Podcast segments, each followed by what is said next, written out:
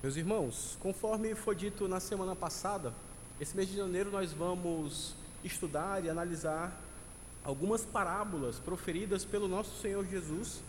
E hoje nós vamos dar continuidade a isso, a nossa segunda parábola, que se encontra lá em Lucas, capítulo 10, do verso 25 ao verso 37.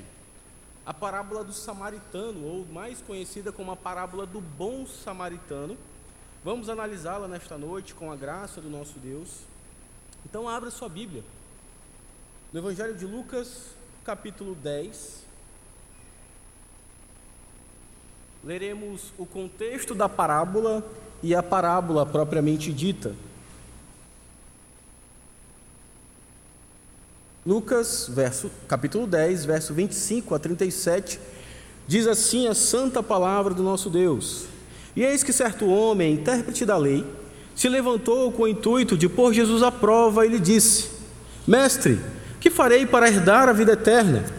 Então Jesus lhe perguntou: Que está escrito na lei? Como interpretas? A isto ele respondeu: Amarás o Senhor teu Deus de todo o teu coração, de toda a tua alma, de todas as tuas forças e de todo o teu entendimento, e amarás o teu próximo como a ti mesmo.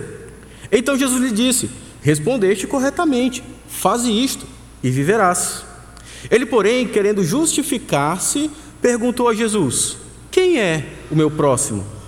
Jesus prosseguiu dizendo: Certo homem descia de Jerusalém para Jericó e veio a cair em mãos de salteadores, os quais, depois de tudo lhe roubarem e lhe causarem muitos ferimentos, retiraram-se, deixando-o semi-morto. Casualmente descia um sacerdote por aquele mesmo caminho e, vendo-o, passou de largo. Semelhantemente, um levita descia por aquele lugar e, vendo-o, também passou de largo. Certo samaritano que seguiu seu caminho passou-lhe perto e, vendo-o, compadeceu-se dele. E chegando-se, pensou-lhe os ferimentos, aplicando-lhes óleo e vinho e colocando-o sobre o seu próprio animal, levou-o para uma hospedaria e tratou ele, tratou dele.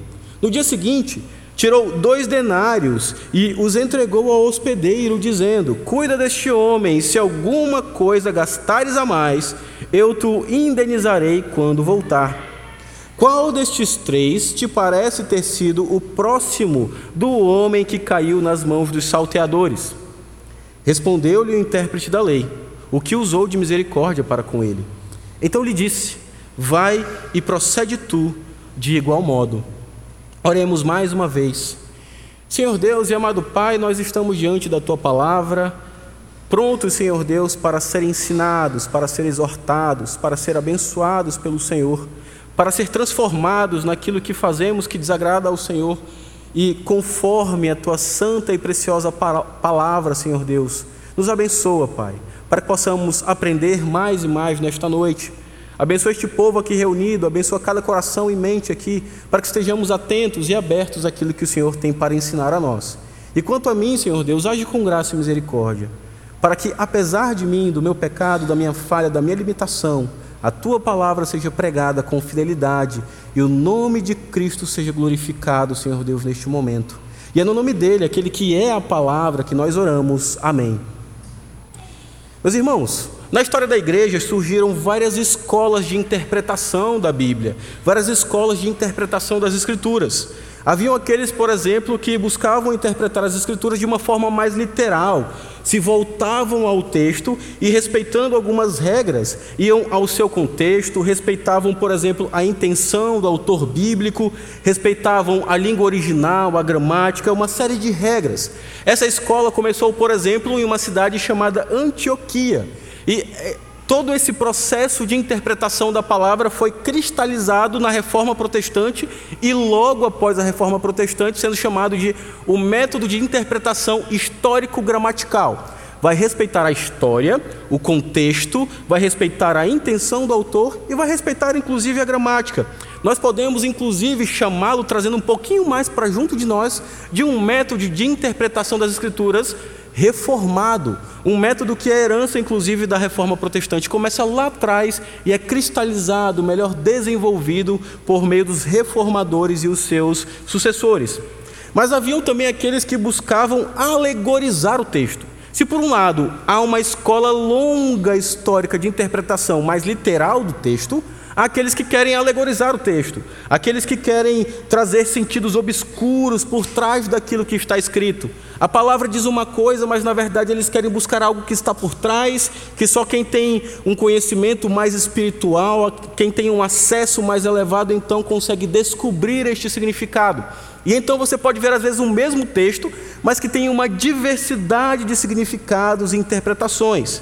Esses que buscavam alegorizar a interpretação do texto eram aqueles que eram herdeiros da escola que foi fundada lá no Egito, numa cidade chamada Alexandria, que é um método alegórico de interpretação. E esse método, inclusive, foi o método utilizado pela Igreja Católica Apostólica Romana. Chegou o momento quando este método estava mais desenvolvido, em que todo o texto teria pelo menos quatro significados um significado mais próximo, mais literal, mais contextual, até chegar a um significado que somente aqueles mais espirituais poderiam observar. Um homem chamado Orígenes, ele interpretando a parábola do bom samaritano, ou a parábola do samaritano, que inclusive é uma parábola que, no decorrer da história, por conta deste método alegórico, vai ter uma série de significados e interpretações, ele propõe o seguinte, a seguinte interpretação. Orígenes, ele viveu na cidade de Alexandria, ele era um dos grandes expoentes dessa escola alegórica de interpretação, e lá no século III ele vai propor o seguinte: ele vai dizer que o homem atacado pelos ladrões simboliza Adão, ou mesmo a humanidade. Jerusalém, a cidade de onde ele estava vindo, simboliza o céu. Jericó, a cidade de destino, simboliza o mundo. Os ladrões ali, os salteadores, simbolizavam o diabo e as hortes satânicas.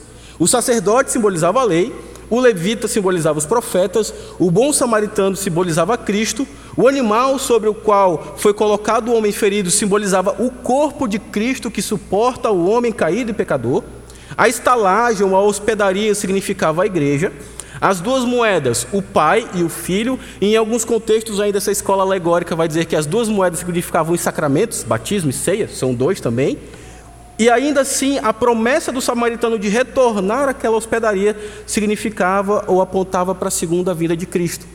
Perceba que esse método de alegorização ele vai trazer cada detalhe da parábola e tentar tirar dali um sentido espiritual. Mas, meus irmãos, esse não é o caminho para lidarmos com essa parábola. Na verdade, esse não é o caminho para lidarmos de um modo geral com as Escrituras. Tentar tirar verdades espirituais que estão obscuras dentro do texto na verdade, devemos sim respeitar contexto, intenção do autor, a gramática, todos esses detalhes que temos diante de nós.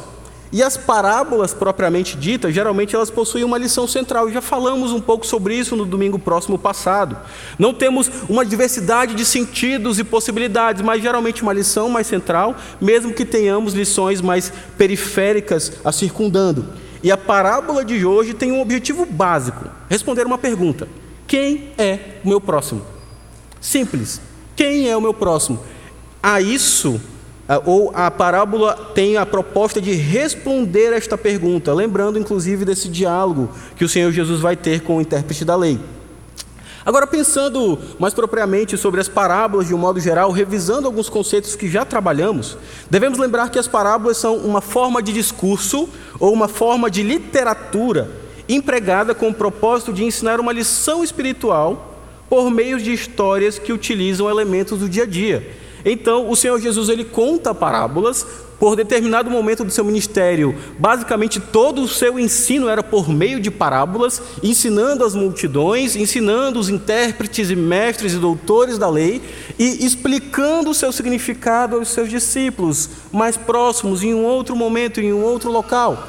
E o Senhor Jesus contava estas parábolas utilizando elementos do dia a dia. Por exemplo, um samaritano, um levita, um sacerdote, ladrões, uma estrada, cidades conhecidas, ou outras tantas parábolas, como inclusive a que utilizamos ah, no domingo passado. Um pastor presbiteriano já falecido, chamado Paulo Anglada, ele diz algo interessante sobre as parábolas. Ele diz que elas são como flechas dirigidas ao coração humano, ou flechas dirigidas ao núcleo do ser ao âmbito das vontades, ao âmbito das ações. As parábolas elas atacam o profundo do ser humano. E é interessante que essa parábola, sim, ela vai atacar o âmbito das nossas vontades e o âmbito das nossas ações. Amar a Deus sobre todas as coisas, amar ao próximo como a nós mesmos. A parábola ela vai tratar sobre isto, inclusive quem é o nosso próximo. Pensando nas parábolas do Senhor Jesus, é válido relembrar que o tema geral e predominante das parábolas é o reino de Deus, a natureza do reino, os opositores desse reino, ou a mensagem do reino de Deus, ou sobre a expansão do reino de Deus, o retorno do rei. Inclusive, essa parábola, mesmo que não diretamente possamos perceber isto, mas no seu contexto nos traz luz para identificar que, ainda assim, esse tema geral sobre o reino de Deus está presente aqui. Pensando um pouco sobre o contexto em que essa parábola está inserida, se você observar de forma, mesmo que rápida, e depois em casa de forma mais detida, o capítulo 9, o capítulo 10 de Lucas, você vai observar algumas coisas. Primeiramente, que o Senhor Jesus está a caminho de Jerusalém. E ele vai a Jerusalém com um objetivo. E qual é esse objetivo? A cruz o aguarda em Jerusalém mais tarde. Então o Senhor Jesus está a caminho de Jerusalém, e inclusive o capítulo 9 vai dizer que em mais de uma ocasião o próprio Senhor Jesus vai predizer a sua morte. Ele prediz a sua morte mais de uma vez, e nesse contexto ele fala mais de uma vez também sobre o reino de Deus, dizendo que o reino de Deus está presente. No capítulo 10, por duas vezes, ele fala aos seus discípulos: o reino de Deus está próximo. Ele manda aquela grande equipe de evangelismo de 70, e então eles vão, e quando eles retornam, o Senhor Jesus diz: Olha, vocês não se alegrem porque expulsaram demônios, porque fizeram milagres, mas porque vocês pregaram da minha palavra, pregaram sobre o reino de Deus. E lembrem-se: o reino de Deus está aqui, está presente. Então, meus irmãos, nós não podemos perder de vista que essa parábola também nos fala algo sobre o reino de Deus. E como tema, eu coloco para os irmãos que hoje nós temos sobre a conduta dos cidadãos do reino de Deus. Como ela está inserida neste contexto do reino, e ela fala algo direto sobre a nossa conduta, muito embora tenhamos alguns aspectos periféricos que vamos abordar, ela vai tratar sobre a conduta dos cidadãos do reino de Cristo. Esse reino, o reino de Cristo, é composto por pessoas que demonstram o seu amor a Deus, amando ao próximo como a si mesmos.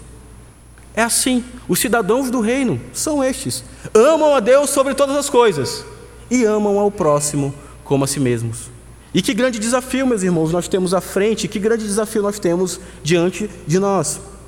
E, em primeiro lugar, já indo para o nosso texto, gostaria de destacar a grande pergunta: quem é o meu próximo? E vamos reler agora os versos 25 a 29 que dizem o seguinte: Leia na sua Bíblia de forma detida, ouça a, a leitura da palavra de Deus. E eis que certo homem, intérprete da lei, se levantou com o intuito de pôr Jesus à prova e disse-lhe: Mestre, que farei para herdar a vida eterna? Então Jesus lhe perguntou: Que está escrito na lei?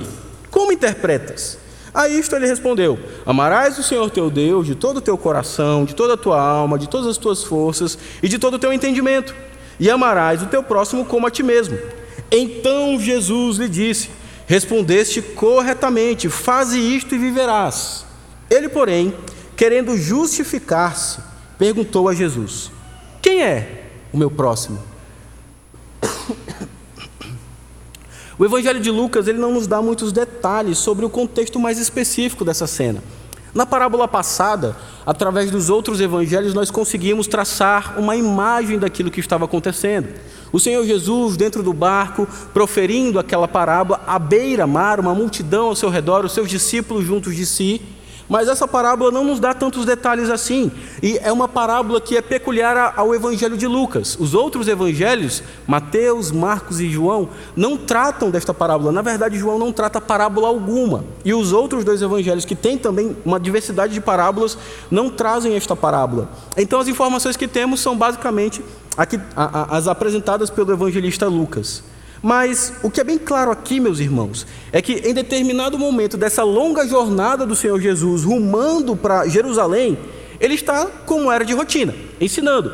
Possivelmente estivesse aqui numa sinagoga, possivelmente tivesse ali pessoas sentadas diante de si, e durante o seu ensino, o que, que acontece? O intérprete da lei, ou um mestre da lei, ou um doutor da lei, alguém que lidava no seu dia a dia com o Pentateuco, a lei ali era sinônimo não apenas dos dez mandamentos, mas do Pentateuco, os cinco primeiros livros das Escrituras. Então, alguém que lidava com estes cinco primeiros livros, com o Pentateuco, de forma quase que diária ou constante na sua rotina, alguém que de fato era conhecedor das Escrituras. Só que o que é peculiar aqui, o que é interessante, é que esse intérprete ou esse estudioso da lei, ele não foi ao Senhor Jesus para conhecê-lo melhor, ou para se submeter a ele, ou para querer conhecer mais sobre o seu ensino. Ele está ali sentadinho na dele, ouvindo o ensino de Cristo, então de repente ele se levanta. Mas qual era o objetivo daquele homem? Será que era apenas tirar uma dúvida? Senhor, eu não estou entendendo, por favor, me ajude a compreender, porque eu quero viver. Na verdade, a intenção daquele homem era testar o Senhor Jesus. Ele está trazendo aqui uma armadilha para o Senhor. Ele queria achar algo questionável, algo condenável contra o Senhor Jesus. Ele queria, com aquela resposta, que Jesus pudesse proferir alguma heresia diante dos olhos daqueles homens. E então o Senhor poder ser condenado, como depois ele vai ser falsamente julgado e, e, e condenado injustamente, então levado à cruz. E então aquele homem pergunta: Mestre, que farei para herdar a vida eterna? E é interessante como o Senhor Jesus trabalha nessa situação, é interessante a reação do nosso Senhor, porque ele não responde diretamente, ele devolve aquela pergunta com uma outra pergunta. Ele diz o seguinte: o que está escrito na lei? Como você interpreta a lei? É como se o Senhor Jesus dissesse algo assim: bom, você é o intérprete da lei. E se você é o intérprete da lei, me responda o que, que a lei fala sobre isso. Não me venha fazer essa pergunta. O Senhor Jesus é aquele que sonda corações. Então ele sabia inteiramente a intenção daquele homem de testá-lo, de pô-lo à prova, de querer fazê-lo errar, de querer fazê-lo ser alguém condenável. Então o Senhor Jesus, sabendo disso, ele faz uma réplica, ele joga de volta a bola para aquele homem e diz: Mas espera aí, o que, que a lei fala sobre isso? Como é que você interpreta? E o interessante aqui também, eu espero que você tenha percebido isso, a resposta daquele homem aqui no versículo 27 traz para a gente um resumo da lei moral de Deus. Aquilo que inclusive lemos domingo próximo passado pela manhã, lemos hoje pela manhã também, tratando na aula ministrada pelo pastor Alfredo. O que, que tem aqui? Amarás o Senhor teu Deus, verso 27, de todo o teu coração, de toda a tua alma, de todas as tuas forças e de todo o teu entendimento. Isso daqui, ele extrai de Deuteronômio capítulo 6, versículo 5. Aquilo que está no contexto do ouve Israel, o Senhor teu Deus é o único Senhor. Além disso, ele traz aqui de Levítico 19, 18, um outro resumo dos seis mandamentos seguintes: amarás o teu próximo como a ti mesmo. Então, de fato, esse intérprete da lei, ele faz algo que o próprio Senhor Jesus fez em outras ocasiões. O próprio Senhor Jesus, ele utiliza esses mesmos versículos como resumos da lei moral do Senhor. Os quatro primeiros mandamentos resumidos aqui: amarás o Senhor teu Deus de todo o teu coração, de toda a tua alma, de todas as tuas forças, de todo o teu entendimento. E os seis mandamentos seguintes, do quinto ao décimo, amarás o teu próximo como a ti mesmo. O Senhor Jesus também utiliza isso. Por isso ele diz para aquele homem: Olha, você está certo. Por exemplo, em Mateus capítulo 22, do verso 35 ao verso 40, diz o seguinte: Ouça com atenção a palavra do Senhor. E um deles, intérprete da lei, aqui um outro intérprete da lei, em um outro momento ele vai experimentar também o Senhor e vai dizer: Mestre, qual é o grande mandamento na lei? Respondeu-lhe Jesus: Amarás o Senhor teu Deus de todo o teu coração, de toda a tua alma, de todo, o teu entendimento. Este é o grande e primeiro mandamento. O segundo, semelhante a este é: amarás o teu próximo como a ti mesmo. Destes dois mandamentos dependem toda a lei e os profetas. É interessante que o Senhor Jesus, de fato, entendia como resumo da lei moral de Deus essas duas frases, sintetizando o decálogo. Por isso ele diz: faça isso e viverá. Percebam, meus irmãos, que o Senhor Jesus aqui ele não está trazendo para aquele homem de forma meritória, dizendo: olha, você vai conseguir cumprir esta lei toda, e então, a partir do momento que você cumprir esta lei toda, você vai viver. Quando ele diz faça isso e viverá, ele está confrontando aquele intérprete da lei com a sua própria resposta. Sim, a sua ortodoxia é válida, mas será que você está fazendo isso? Será que você de fato está cumprindo aquilo que você está propondo aqui? Note que esse mestre da lei não estava interessado em viver, ele não estava interessado de fato no Senhor Jesus, no seu ensino, ele não reconhecia sua necessidade espiritual, porque quando ele é, é, é, quando ele é confrontado pelo Senhor, faça isso, e então você vai viver, qual é a reação dele? Isso nós temos aqui no verso 28, no verso 28 e verso 29. Então Jesus lhe disse: Respondeste corretamente, faze isto e viverás. O verso 29. Ele, porém, querendo justificar-se, perguntou a Jesus: Quem é o meu próximo? E é interessante aqui que ele quer se justificar. E então, para se justificar, ele vai lançar uma outra pergunta ao nosso Senhor: Quem é o meu próximo? E novamente, aqui, meus irmãos, não é uma pergunta sincera, mas é uma nova armadilha que ele quer lançar contra o Senhor Jesus. Porque na mentalidade dos israelitas, dos tempos do Senhor Jesus, o próximo era tão somente um outro israelita. Os fariseus chegaram ao ponto de dizer que o próximo era apenas outro fariseu, tão zeloso da lei quanto ele.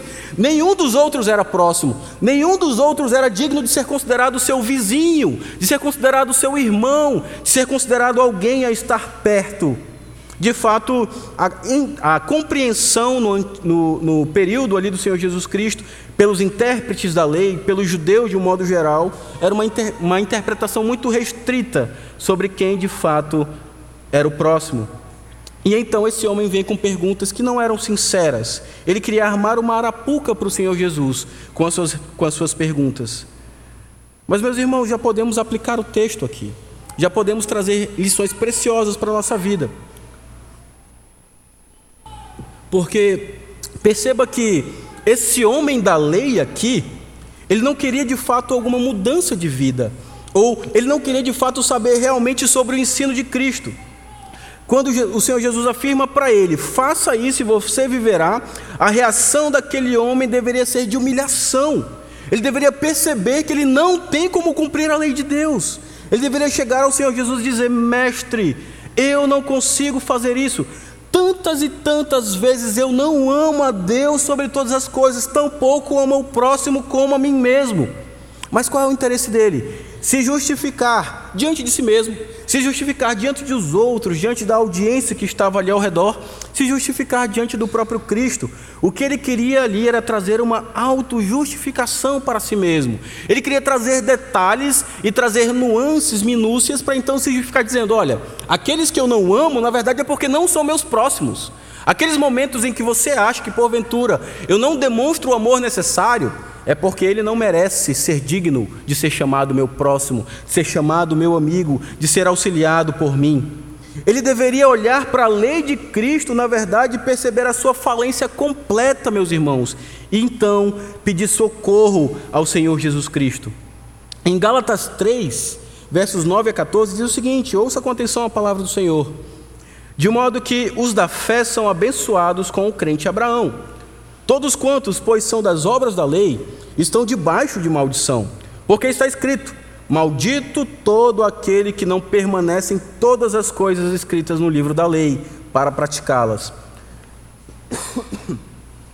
E é evidente que pela lei ninguém é justificado diante de Deus, porque o justo viverá pela fé. Ora, a lei não procede de fé, mas aquele que observar os seus preceitos, por eles viverá. Cristo nos resgatou da maldição da lei, fazendo-se Ele próprio maldição em nosso lugar, porque está escrito: Maldito todo aquele que for pendurado em madeiro, para que a bênção de Abraão chegasse aos gentios em Jesus Cristo, a fim de que recebêssemos pela fé o Espírito prometido.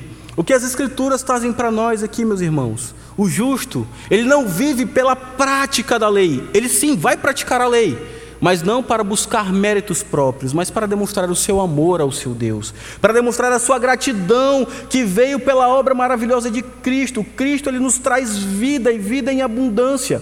Romanos 3, versos 19 e 20 ainda dizem: Ora, sabemos que tudo que a lei diz, aos que vivem na lei o diz, para que se cale toda a boca e todo mundo seja culpável perante Deus visto que ninguém será justificado diante dele por obras da lei. em razão de que pela lei vem o pleno conhecimento do pecado. Quando aquele homem é confrontado pelo Senhor Jesus dizendo: faça isso e você vai ter vida, o que ele deveria reconhecer? Estou morto. Eu não tenho como ter vida diante desta lei que é pura e santa. O que, que aquele homem deveria perceber? Por obras da lei vem o pleno conhecimento do pecado. Mas ele queria justiça própria, ele queria mostrar que ele era capaz.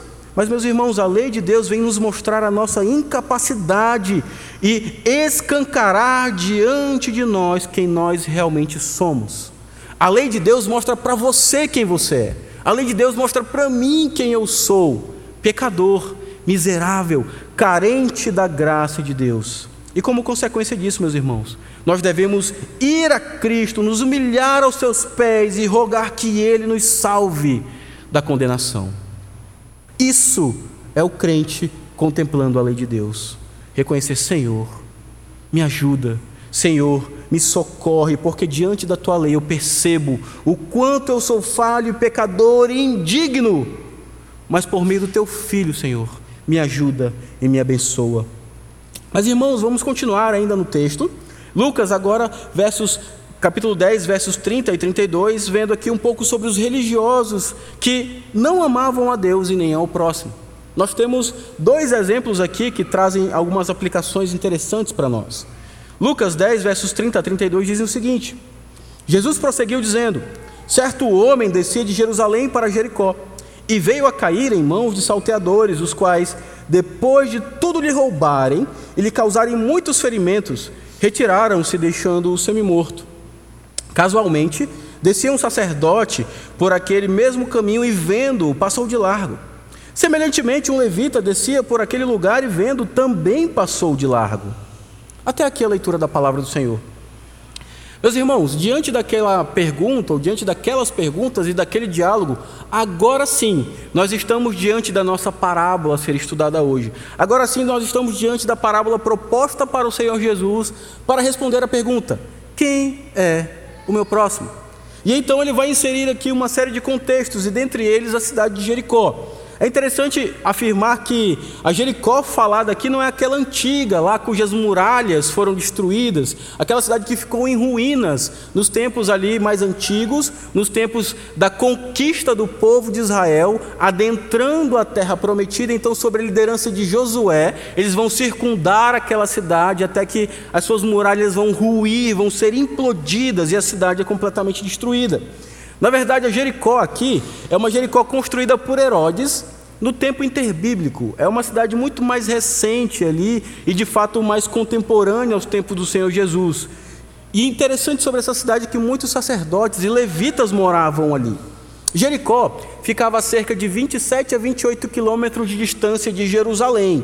E Inclusive o texto diz que ele estava descendo de Jerusalém para Jericó. Para de destacar algo interessante também, é o fato de que Jerusalém era uma cidade alta, por isso que os cânticos de peregrinação, inclusive, são chamados de cânticos de subida. Os crentes do Antigo Testamento iam subindo, subindo, subindo em direção a Jerusalém, porque ela está de 760 metros acima do nível do mar. Eles estando a 760 metros acima do nível do mar, então estavam indo por uma cidade que estava a 240 metros abaixo do nível do mar. Então era quase que um quilômetro de descida, percorrendo uma estrada de 27 a 28 quilômetros. Então, de fato, eles estavam descendo e descendo e descendo ali.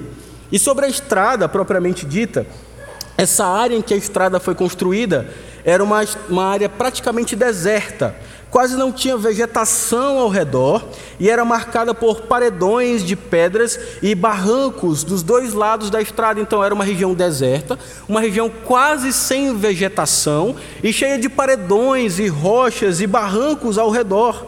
Ou seja, aquele local era um local propício para ladrões e salteadores e assassinos. Era um local propício para você poder fazer emboscadas, porque era muito fácil se esconder ali. Ia vindo algum peregrino, algum andante por aquele caminho, então vinha depois de alguma curva mais sinuosa alguém saindo de trás das rochas, de trás do barranco, e ele era pego de surpresa. Essa é a cena que temos diante de nós.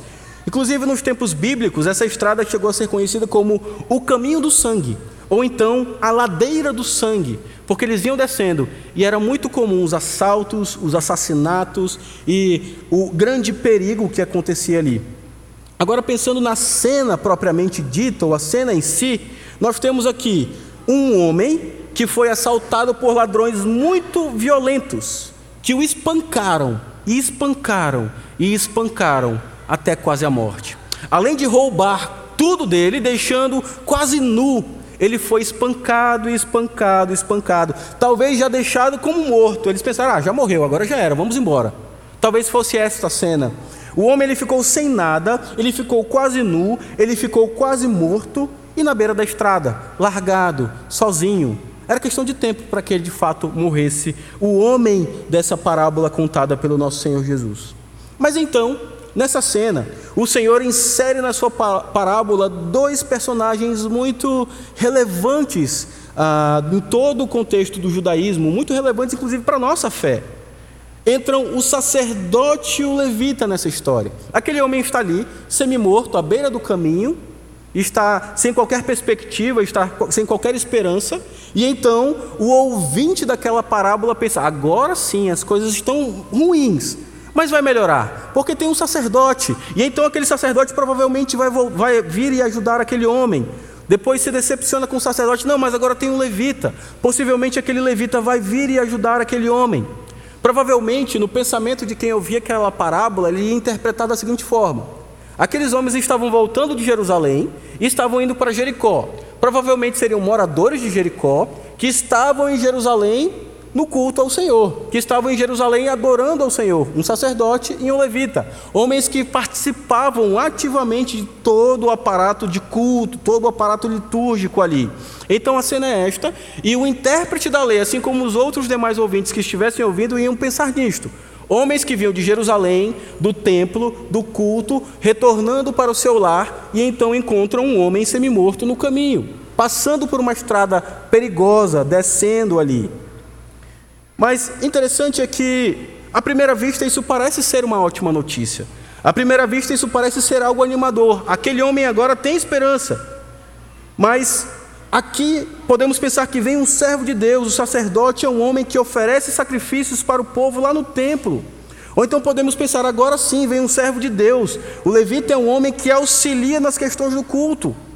Um sacerdote ou um levita, naquele contexto, meus irmãos, eles conheciam a lei de Deus, eles conheciam, por exemplo, Levítico 18, 19 e 18, que diz: ame o seu próximo como a si mesmo.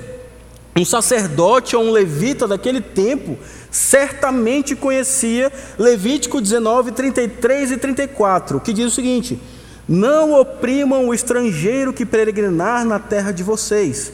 Tratem o estrangeiro que peregrina entre vocês como tratam quem é natural na terra. Amem o estrangeiro como amam a vocês mesmos, pois vocês foram estrangeiros na terra do Egito. Eu sou o Senhor, o Deus de vocês. Então aqueles homens estavam passando por aquela estrada, e se aquele homem fosse possivelmente um estrangeiro, na lei do Senhor diz: ajude o estrangeiro, ame-o como a si mesmo. Mas podia não ser um estrangeiro, podia ser um outro tipo de pessoa. O sacerdote e o levita eles também conheciam, por exemplo, Miqueias 6:8 que diz: ele já mostrou a você o que é bom e o que o Senhor pede de você: que pratique a justiça e ame a misericórdia e ande humildemente com o seu Deus. Então, de repente, poderia não ser um estrangeiro, poderia até mesmo ser uma pessoa de má índole, mas o que diz aqui a palavra do Senhor, eles conheciam isto, que pratique a justiça e ame a misericórdia. Então, cada vez mais, meus irmãos, estes homens são indesculpáveis diante do Senhor.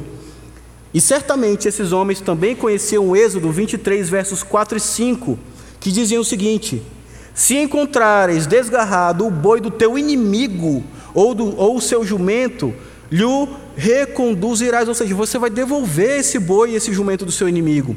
Se você vir prostrado debaixo da sua carga o jumento daquele que te aborrece, que te odeia, não o abandonarás, mas você vai ajudar e vai erguer este animal. Ou seja, aqueles homens que certamente conheciam a lei, mesmo que pensassem, esse homem aqui pode ser um inimigo meu.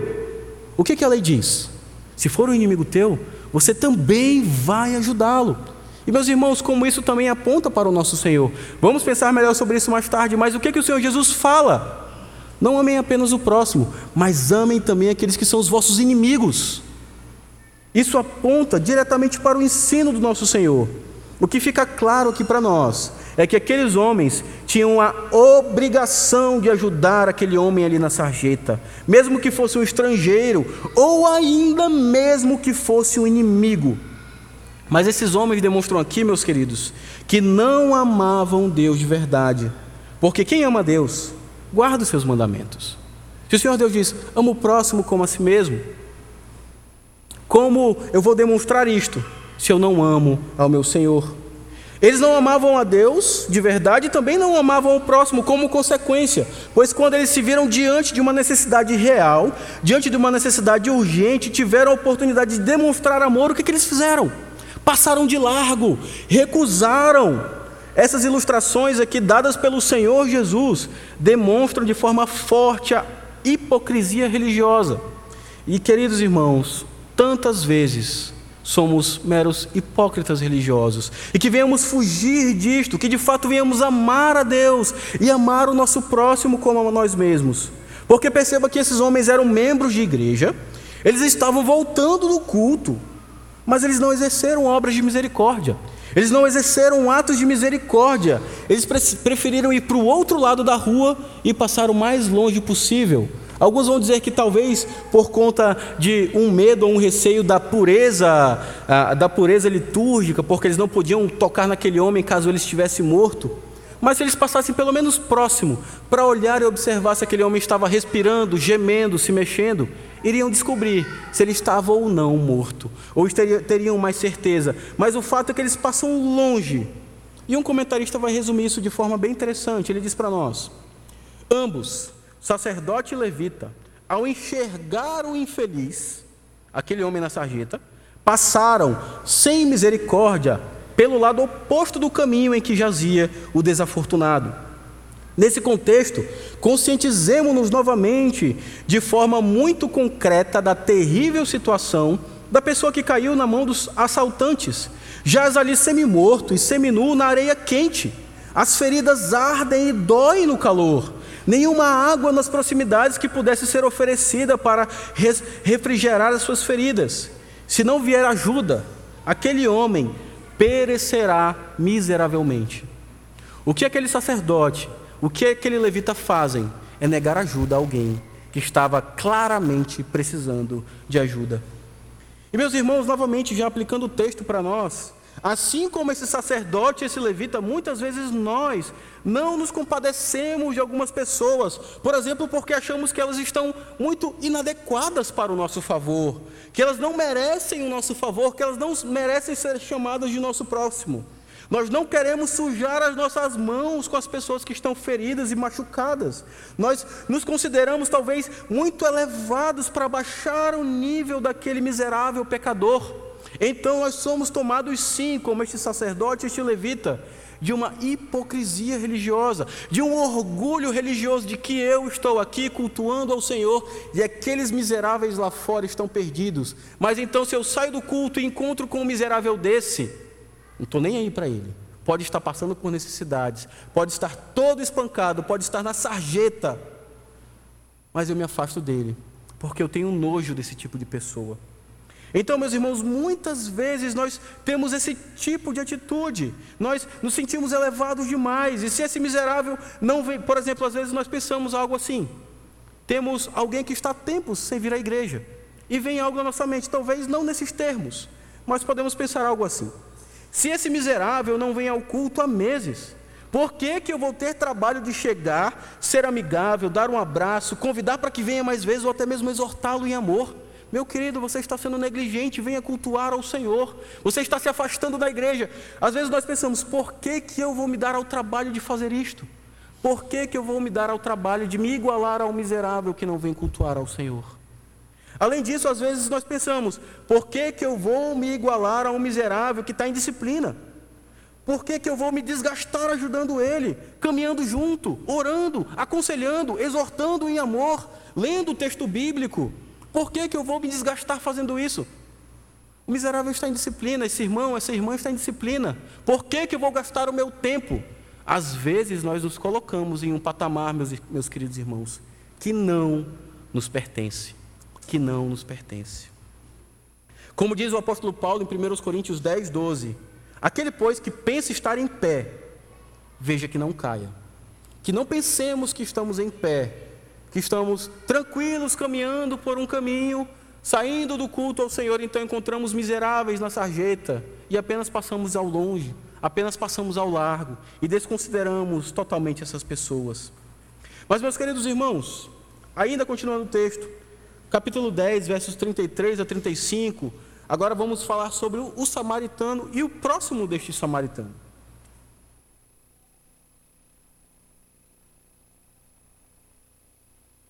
Diz assim a palavra do Senhor: Certo samaritano que seguia o seu caminho, passou-lhe perto e, vendo, compadeceu-se dele. E, chegando-se, pensou-lhe os ferimentos aplicando-lhes óleo e vinho e colocando-o sobre o seu próprio animal, levou-o para uma hospedaria e tratou dele. No dia seguinte, tirou dois denários e os entregou ao hospedeiro, dizendo: Cuida deste homem, e se alguma das coisas, se alguma coisa gastares a mais, eu te indenizarei quando voltar. Meus irmãos, o Senhor Jesus ele vai além da fronteira. Quando aquele intérprete da lei, ele ouve que vem primeiramente um sacerdote, e aquele sacerdote passa ao largo, depois vem um religioso, digamos que de uma segunda categoria, um levita, e aquele levita, mesmo sendo um, um profundo conhecedor da lei e participante do culto, também passa ao largo. Talvez a expectativa do próximo personagem que viesse na mente daquele intérprete da lei fosse um judeu leigo, Alguém que não era nem levita, nem sacerdote, mas um, um, um, crente comum daquele tempo, um judeu comum daquele tempo. Mas o Senhor Jesus vai além desta fronteira. Ele não traz aqui um judeu leigo. O que ele traz para nós aqui, o que ele traz para aquele intérprete da lei, para sua audiência, é um samaritano. E meus irmãos, isso é escândalo para aquele momento. Por quê? Quem eram os samaritanos? Os samaritanos dos tempos de Jesus eram um povo misto. Basicamente era uma mistura étnica entre israelitas e vários povos que habitaram a região da Samaria depois do domínio assírio. A Síria, a, a Síria vem, lembrando que o reino de, de, de, de Israel ele se divide depois da morte de Salomão em reino do norte e reino do sul. O reino do sul permanece mais fiel ao Senhor e permanece fiel à, linguagem da, à linhagem davídica. Mas o reino do norte, ele não tem da linhagem davídica e são apenas reis maus que nós encontramos ali no reino do norte, que foi chamado de Israel e o reino do sul Judá. E o reino do norte teve por capital Samaria. E anos antes do reino do sul ser dominado pelos inimigos, o reino do norte já havia sido dominado. Em 722 a.C., Sete séculos antes do nosso Senhor, vem a Síria, um reino mau, um reino perverso, e domina sobre aquela região e destrói Samaria. E então leva pessoas de vários povos para habitar ali. E depois de um tempo, leva os judeus para voltarem a habitar aquele lugar. Então aquela região da Samaria começa a ser habitada por pessoas do povo de Israel e pessoas de vários outros povos, de vários outros deuses, de várias outras religiões. E então aquele local ele começa a ser habitado cada vez mais por pessoas mistas, que sim tinham, é, pelo menos de longe, aí um sangue é, de descendência de Abraão, mas ao mesmo tempo tinha toda uma mistura étnica, uma mistura de práticas. E no período intertestamentário, que é aquele período que vai entre o final do Antigo Testamento e o início do Novo, o tempo de Cristo, de Malaquias até os tempos de Cristo, a plenitude dos tempos, temos quatro séculos. E nesses quatro séculos, os samaritanos eles construíram um templo para si. Eles não só se revoltaram contra o Senhor, em sua grande maioria, mas eles constroem um próprio templo, lá no monte chamado Monte Gerizim. E ali eles adoram, ali eles centralizam a sua adoração. Ou seja, mesmo que se dissessem adoradores de Yahvé, mesmo que se dissessem adoradores do Deus das Escrituras, mas eles só aceitavam o Pentateuco, eles rejeitavam os profetas, eles rejeitavam os outros escritos, porque eram escritos judeus, os judeus que eram falsos adoradores, na opinião dos samaritanos, e além disso, eles criaram o próprio templo e o próprio monte de adoração. O que eu quero destacar aqui para os irmãos é que havia uma grande hostilidade entre os dois povos, judeus e samaritanos, mesmo que tivessem uma origem em comum e povos vizinhos. A Palestina era habitada por judeus e samaritanos. Nós vamos pensar um pouco melhor sobre isso ainda. Mas o que eu quero destacar aqui para os irmãos? Eram inimigos. Aquele homem, intérprete da lei, ele ouve sobre um sacerdote, depois sobre um levita e depois sobre um inimigo.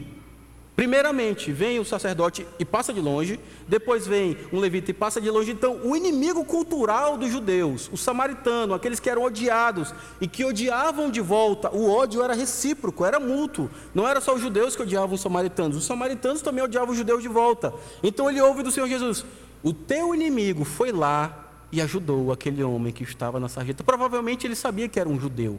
Provavelmente ele ia para uma estalagem de um dono que era judeu. Mas mesmo aquele samaritano ajudou um judeu ali que estava passando por necessidades. Em João capítulo 4, no Evangelho de João, capítulo de número 4, tem um encontro muito importante, que é o encontro do Senhor Jesus com a mulher samaritana. Um encontro muito conhecido. Eu vou ler aqui alguns versículos apenas para destacar sobre essa animosidade que existia entre os samaritanos e os judeus. O Senhor Jesus encontra aquela mulher, ele pede água àquela mulher, e então João 4, verso 7 diz: Nisto veio uma mulher samaritana tirar água. Disse-lhe Jesus: Dá-me de beber. Verso 9 diz: Então lhe disse a mulher samaritana: Como, sendo tu judeu, pedes de beber a mim, que sou mulher samaritana? E o próprio texto especifica: Porque os judeus não se dão com os samaritanos. Replicou-lhe Jesus: Se conheceras o dom de Deus e quem é o que te pede, dá-me de beber e tu lhe pedirias, e ele te daria água viva. Então, lá no verso 19 diz: Aquela mulher afirma: Senhor, disse-lhe a mulher, vejo que tu és profeta. Nossos pais adoravam neste monte, referindo-se ao monte Gerizim. Vós, entretanto, dizeis que em Jerusalém é o lugar onde se deve adorar. Disse-lhe Jesus: Mulher, podes crer que a hora vem, quando nem neste monte, nem em Jerusalém adorareis o Pai. Vós adorais o que não conheceis, nós adoramos o que conhecemos, porque a salvação vem dos judeus. O Senhor Jesus está demonstrando, e depois ele se identifica inclusive como Cristo, mas o Senhor Jesus está demonstrando para aquela mulher que de fato era errado dizer que a adoração deveria ser centralizada no Monte Gerizim, que de fato a religião de Samaria foi estruturada sobre fundamentos errados. Inclusive por causa dessa inimizade, por causa desses problemas étnicos e religiosos que existiam, os judeus que estavam no norte que estavam na região da Galileia e que iam para o sul, para a região da Judéia, no meio, no centro, estava a região de Samaria. E aqueles que estavam no norte iam para o sul, eles evitavam ao máximo passar por Samaria. Então eles davam a volta, faziam um caminho bem mais longo para poder ir para o sul. E assim vice-versa, aqueles que estavam na, na, província da Judéia, em Jerusalém, nas cidades circunvizinhas, quando queriam ir, por exemplo, para Galiléia, eles davam a volta, rodeavam inclusive o mar da Galileia para poder ir para a região da Galileia. Isso tudo para demonstrar que esses povos de fato se odiavam. Então o Senhor Jesus aqui está atacando a fonte do ódio daquele homem. Ele está atacando o orgulho daquele homem, dizendo: olha aqueles que são os grandes homens da lei, eles não ajudaram, mas o teu inimigo que você odeia tão profundamente, ele ajudou. Mas por que será que o Senhor Jesus está fazendo isso? Aquele samaritano, ele demonstrou misericórdia. Ele passou perto. E o contraste o Senhor Jesus aqui estrutura de forma muito interessante. Ele diz que ele não passou longe, mas passou perto. Ele viu, porque ele estava perto, ele viu, então ele contemplou de fato, ele estava vivo, ele estava necessitado, e então é dito que ele teve misericórdia, ele se compadeceu daquele homem que estava moribundo ali.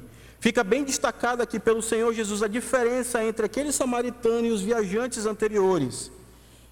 E meus irmãos, essa palavra compadeceu-se aqui quando o Senhor Jesus utiliza esse termo, ele fala que as entranhas do samaritano se remexeram dentro de si em favor daquele homem que estava quase morto ali na estrada. Isso é compadecer-se, isso é ter misericórdia, ter compaixão de alguém. As suas entranhas se movem dentro de si, porque naquela cultura o centro das emoções estava nas entranhas e não como hoje nós pensamos, propriamente no coração.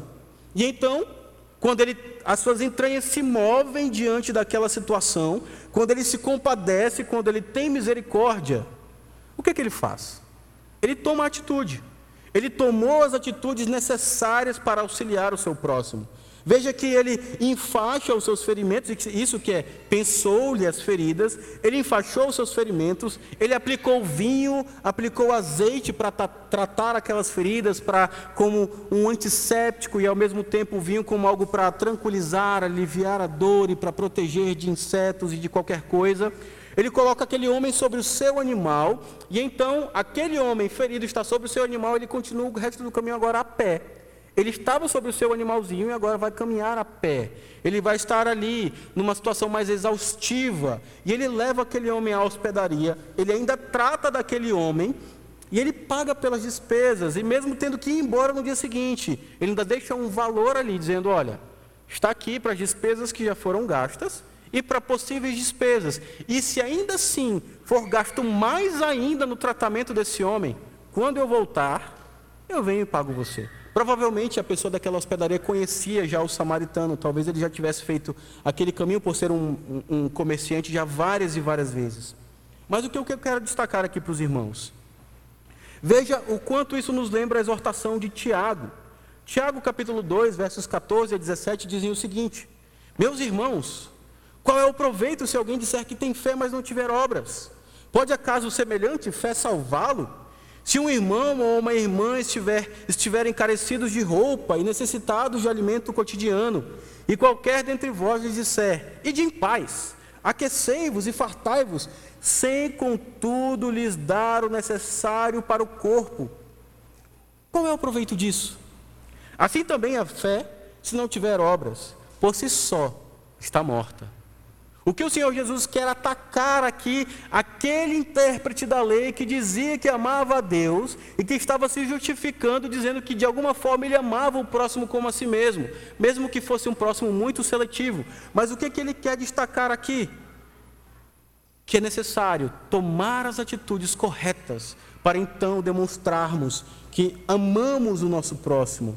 Ele tomou as atitudes de amor e de compaixão. Ele não ficou somente na teoria, ele não ficou apenas no discurso. Ele não passou e disse: tadinho desse homem. De fato, eu fico, é, eu fico mexido quando vejo alguém nessa situação. Tomara que a vida dele melhore. Então, vai-se embora. Tadinho, está ali, foi assaltado, não tem nada, não tem perspectiva. Espero que o próximo a passar ajude ele. Não foi isso a atitude daquele homem, mas, na verdade, ele toma as atitudes de amar ao próximo. E então, ao final da parábola, já depois, depois da parábola, na verdade, a lição do Senhor Jesus ao intérprete da lei é muito importante para nós.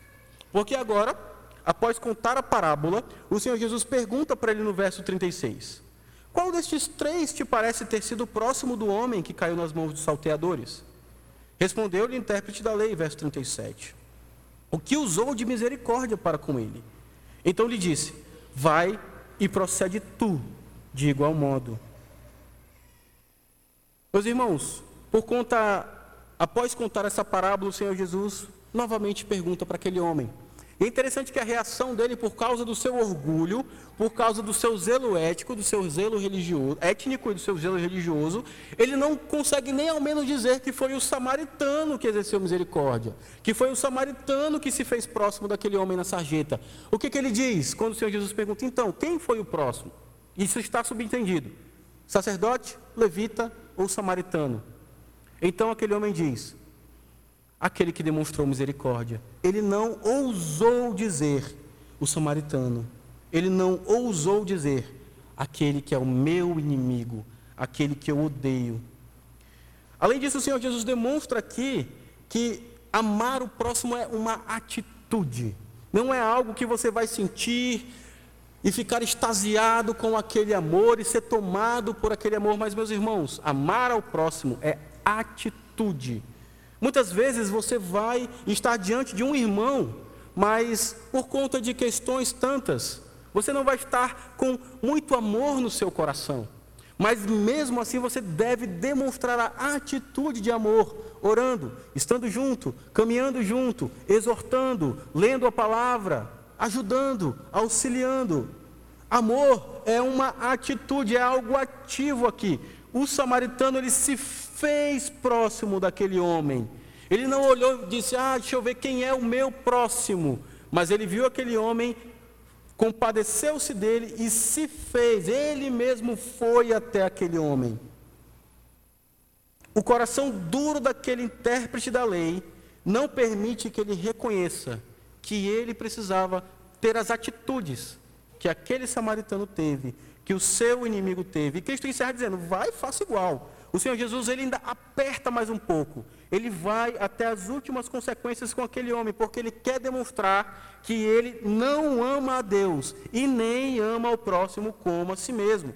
O Senhor Jesus ele vem e quebra o castelo de autojustiça daquele homem. O Senhor Jesus vem e demonstra que ele, de forma alguma, cumpria os mandamentos do Senhor.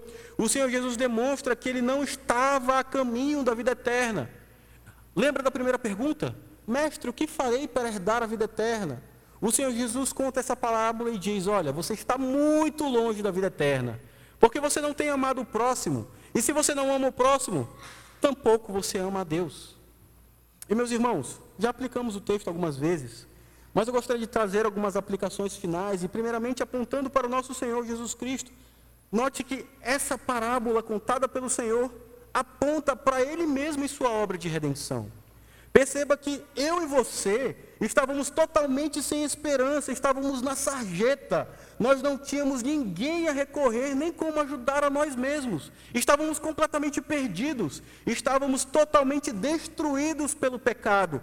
É como se nós tivéssemos sido espancados até quase a morte, ou até mesmo a morte, pela nossa própria natureza humana e pecaminosa.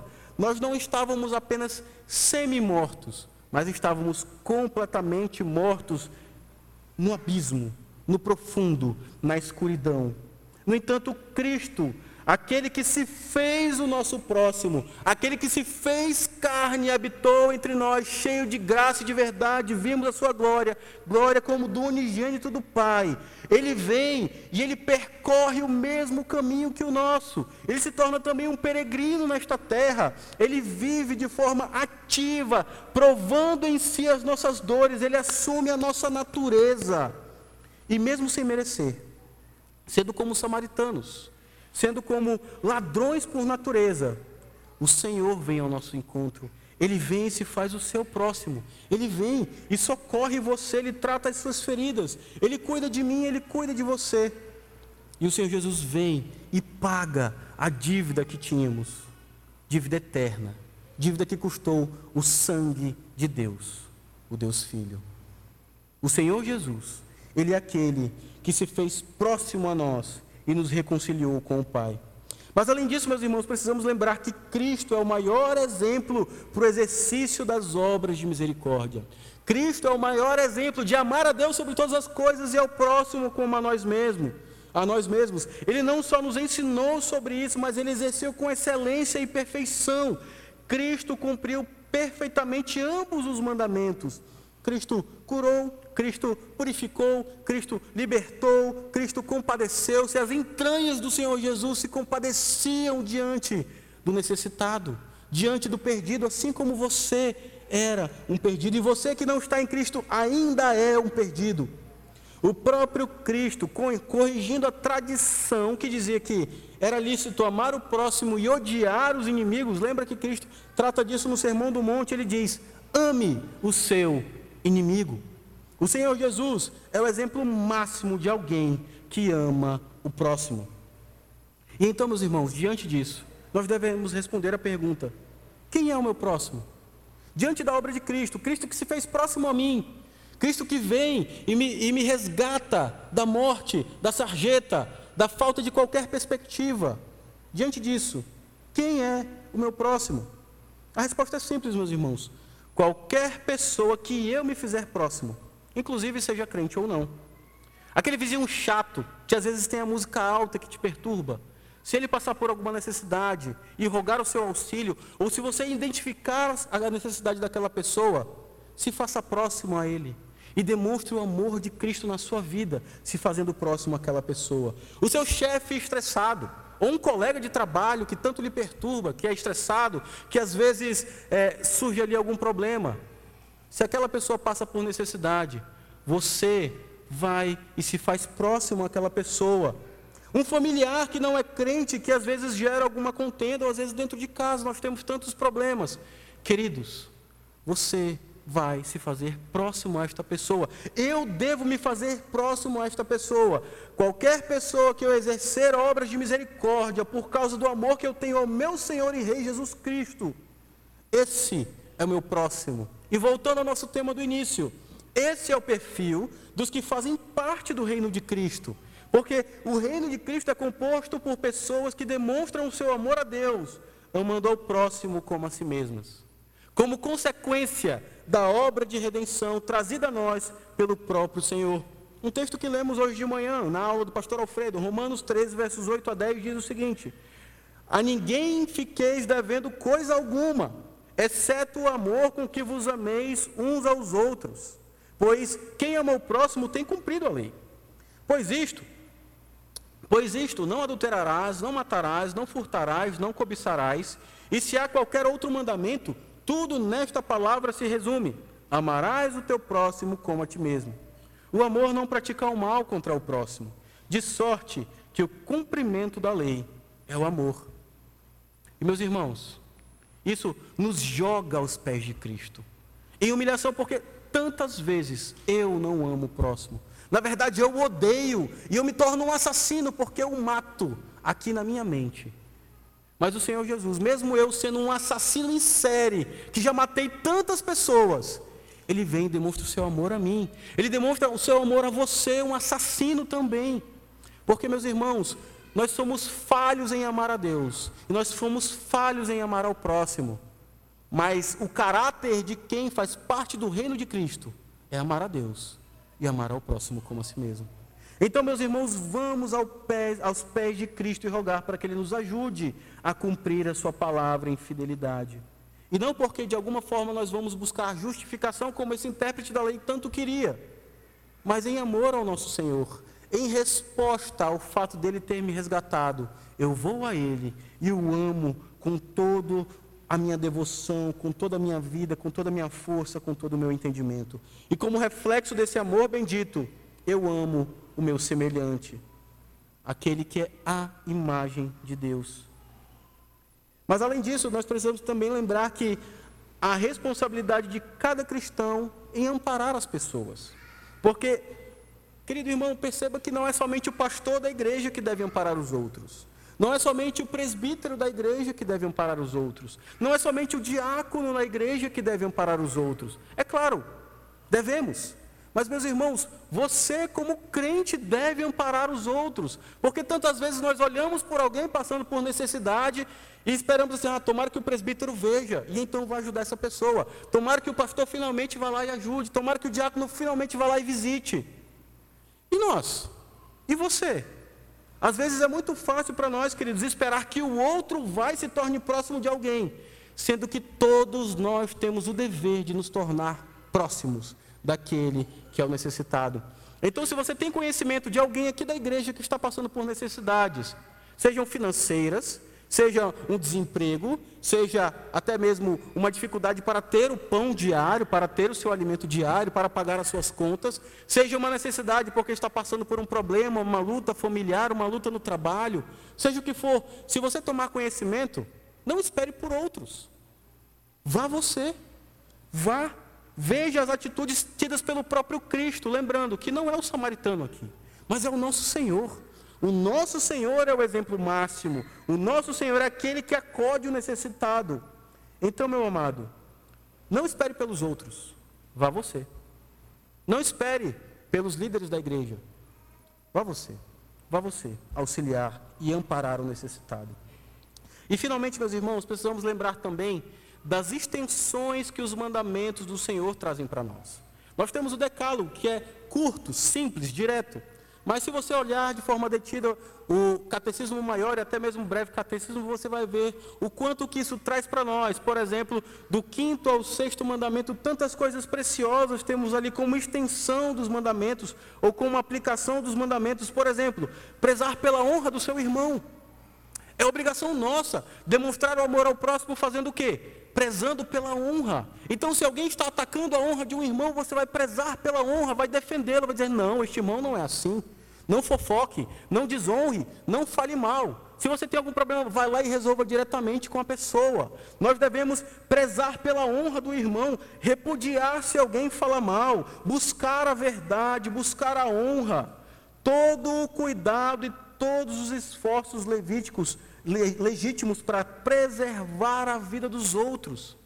Perceba, meus irmãos, e aqui apenas são alguns detalhes, mas podemos ver de forma muito mais é, detida e muito mais detalhada no catecismo maior. O quanto que estes mandamentos trazem para nós uma série de aplicações. Não apenas não mate, não minta, não adultere, não furte, mas preze pela verdade, preze pela honra do próximo, preze para que o bem do próximo seja guardado, preze para que a honra do próximo seja preservada. E você, não ataque de forma alguma o seu irmão, o seu próximo. Então, queridos, como uma demonstração do nosso amor a Cristo, sobretudo respondendo ao amor demonstrado por Ele a nós, que venhamos amar a Deus sobre todas as coisas, com toda a nossa força, com todo o nosso entendimento, e amar ao próximo como a nós mesmos. E como eu falei mais cedo, que grande desafio temos diante de nós. E de fato é um desafio. E de fato vamos falhar. Mas quando falharmos, recorremos, recorramos ao nosso Cristo e Senhor, porque Ele é aquele que não só cumpre isso em perfeição, mas é nele que nós temos a garantia do perdão dos pecados. É nele que temos a garantia de que quando eu matei alguém na minha mente, então eu chego a Cristo e digo: Senhor, me perdoa, de novo, de novo eu desonrei o teu nome porque eu pensei algo errado sobre o meu irmão e minha irmã. Me ajuda, Pai, me socorre, Pai. Vá, Cristo, e rogue para que Ele o ajude amar a Ele mesmo sobre todas as coisas e ao próximo como a si mesmo. Vamos orar ao Senhor. Eu convido o pastor Alfredo para que venha. Senhor Deus e Pai, muito obrigado pela tua palavra que nos envergonha, a tua palavra que mostra de fato quem somos, mas também mostra o Cristo que é o nosso exemplo. Nós te louvamos, meu Pai, porque Cristo, ele veio a este mundo ao encontro dos seus inimigos para dar a sua vida. O próprio apóstolo Paulo diz que dar a vida por amigos é fácil, mas dar a vida por inimigos é quase impossível. Por isso, ajuda-nos, Senhor, a de fato sermos como Cristo, a amarmos aqueles que estão ao nosso redor. A tua palavra, por boca do apóstolo Paulo, diz que devemos fazer o bem a todos, principalmente aos da família da fé. Ajuda-nos a viver este amor, ó oh Deus, e esta comunhão, a começar aqui da nossa igreja. Que haja interesse por aqueles que sofrem. Nós temos na nossa igreja irmãos que sofrem pela doença do filho, pela sua própria enfermidade, por situação financeira. Que venhamos a nos envolver, Senhor com estes queridos e demonstrar o nosso amor e o nosso desejo de amparo. Faz-nos cada vez mais parecidos com o teu Filho, Cristo Jesus. Esse é o nosso desejo. E que ao longo desta semana não só meditemos sobre o que ouvimos, mas que venhamos a praticar a tua palavra por meio de Cristo para a tua glória. E agora que a graça do Senhor Jesus, o amor de Deus Pai, e consolo e toda a obra do Espírito Santo seja sobre este pequenino povo aqui reunido e sobre todo o pequenino povo de Deus espalhado por esta terra, agora e para todo o sempre. Amém.